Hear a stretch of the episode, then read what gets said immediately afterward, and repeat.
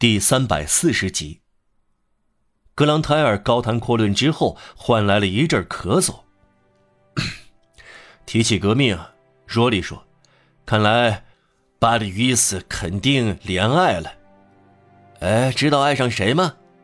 不知道，不知道。我和你说，玛丽与斯谈恋爱。”格朗泰尔大声说：“我想象得出来。”玛丽与斯是一片雾气，他大概找到了一股水汽。玛丽与斯属于诗人类型，所谓诗人就是疯子。迪姆布勒乌斯的阿波罗，玛丽与斯和他的玛丽，或者他的玛利亚，或者他的玛丽埃特，或者他的玛丽荣，会组成古怪的情侣。哼，我意识到是怎么回事，心醉神迷到接吻也忘记了。在尘世是圣洁的，但在无限中交配。他们的灵魂才有感官，他们在星星里共眠。格朗泰尔开始喝他的第二瓶酒，也许开始第二次长篇讲话。这时，又有一个人从楼梯的方洞口冒了出来。这是一个不到十岁的小男孩，衣衫褴褛，身材矮小，脸色黄辣辣，尖嘴猴腮，目光活跃，头发浓密，背雨淋湿，神态快活。孩子尽管显然不认识这三人，但毫不犹豫地做出选择，对莱格尔德莫讲话：“您是波许艾先生吗？”他说：“这是我的小名儿。”莱格尔回答：“你找我有什么事儿？”是这样的，在林荫大道上，有个金黄头发的大个儿对我说：“嗯，你认识于什么卢大妈吗？”我说：“认得。”马场街那个老头的寡妇，他对我说：“你到那里去，找到波许爱先生，给我带个口信。”嗯，他是在同您开玩笑，不是吗？嗯，他给了我十苏。罗莉，借给我十苏。莱格尔说。他转向格朗泰尔，格朗泰尔，借给我十苏。莱格尔给了孩子二十苏。哦，谢谢先生。小男孩说：“你叫什么名字？”莱格尔问。“小萝卜，加弗洛什的朋友。”留下来跟我们在一起吧，莱格尔说。“同我们一起吃午饭吧。”格朗泰尔说。孩子回答：“不行，我是送葬行列的，有我喊打倒波利涅克。”他把脚向后退一大步，表示最高的礼节，然后走了。孩子走后，格朗泰尔开了口：“这是纯粹的流浪儿，在流浪儿中有许多不同类型。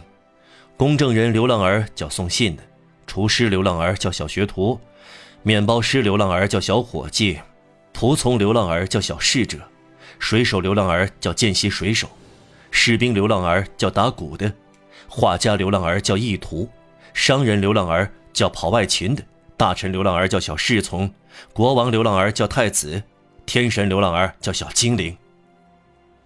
莱格尔在沉思，他小声说：“A B C，就是说，拉马克的葬礼。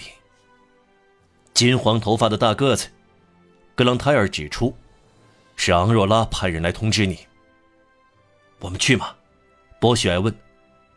天下雨，若莉说。我发过誓接受战火洗礼，而不是水的洗礼。我不想赶墓，我留在这里。格朗泰尔说：“我更喜欢吃饭，而不是救车。”结论是我们留下来。莱格尔说：“那么我们喝酒吧。再说，可以错过葬礼，并非错过暴动。”啊，暴动！我参加！若莉叫道。莱格尔搓着双手。是该休整一下1830年革命了。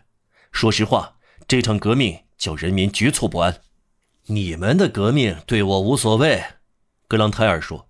我不憎恨这个政府，布帽减弱了王冠，权杖的尖头变成了雨伞。说实在的，今天我在想，这种天气，路易菲利普的王权可以有两种用途：权杖的一端对付老百姓，打开雨伞的一端对付老天。大厅幽暗，大片乌云终于遮天蔽日。小酒店和街上没有人，大家都去看大事件了。现在是中午还是午夜？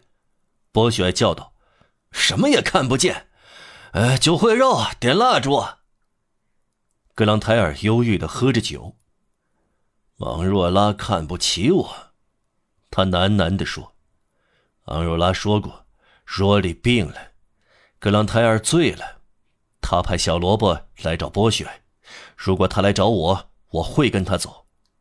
昂若拉，拉倒吧，我不去参加葬礼。”做出这个决定后，博雪、若莉和格朗泰尔。便不再离开小酒店。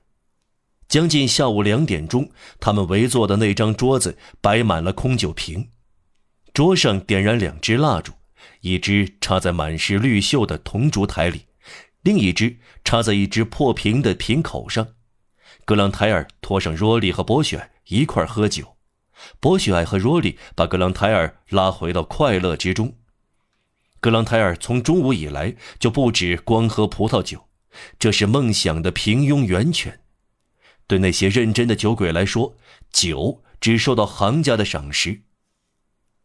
酒醉中有妖术和神术两种，葡萄酒只是神术。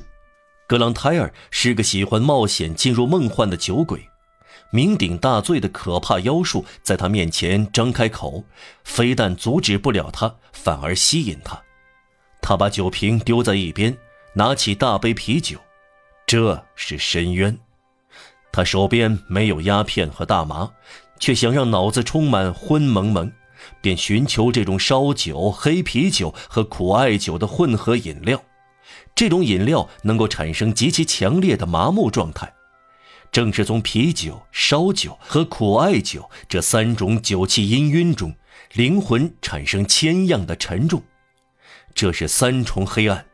天上的蝴蝶淹没其中，在这隐约凝聚为蝙蝠魔翅的烟雾中，形成三个默默不语的疯魔，即梦魇、黑夜和死神，盘旋在沉睡的普许克头上。格朗泰尔还远没有醉到这阴沉沉的阶段，他惊人的快乐。博许艾和若莉同他对饮，他们干杯。格朗泰尔的用词和想法都色调古怪，再加上手舞足蹈，他庄重的左拳顶在膝盖上，右臂弯成折尺状，领带解开，他骑在一张圆凳上，右手拿着斟满的酒杯，向肥胖的女佣水手鱼抛出几句庄严的话：“让人打开宫殿大门，让大家都属于法兰西学士院。”有权拥抱于士洛太太，喝酒吧。他转向于士洛太太，加上说：“一致公认的古典女人，走近些，让我欣赏你。”若莉叫道：“随手鱼和酒烩肉，不要再给格朗泰尔斟酒了。他吃下去多少钱呢？他常上午起，他大肆挥霍，吞掉了两法郎九十五升停。”格朗泰尔接着说：“没有得到我的允许，是谁把星星摘下来放在桌上当蜡烛？”博学酒意毛桃，一直保持平静。他坐在打开的窗子的窗沿上，让背部给雨水淋湿。他在欣赏他的两个朋友。突然，他听到身后一阵嘈杂声，急促的脚步声，拿起武器的喊声。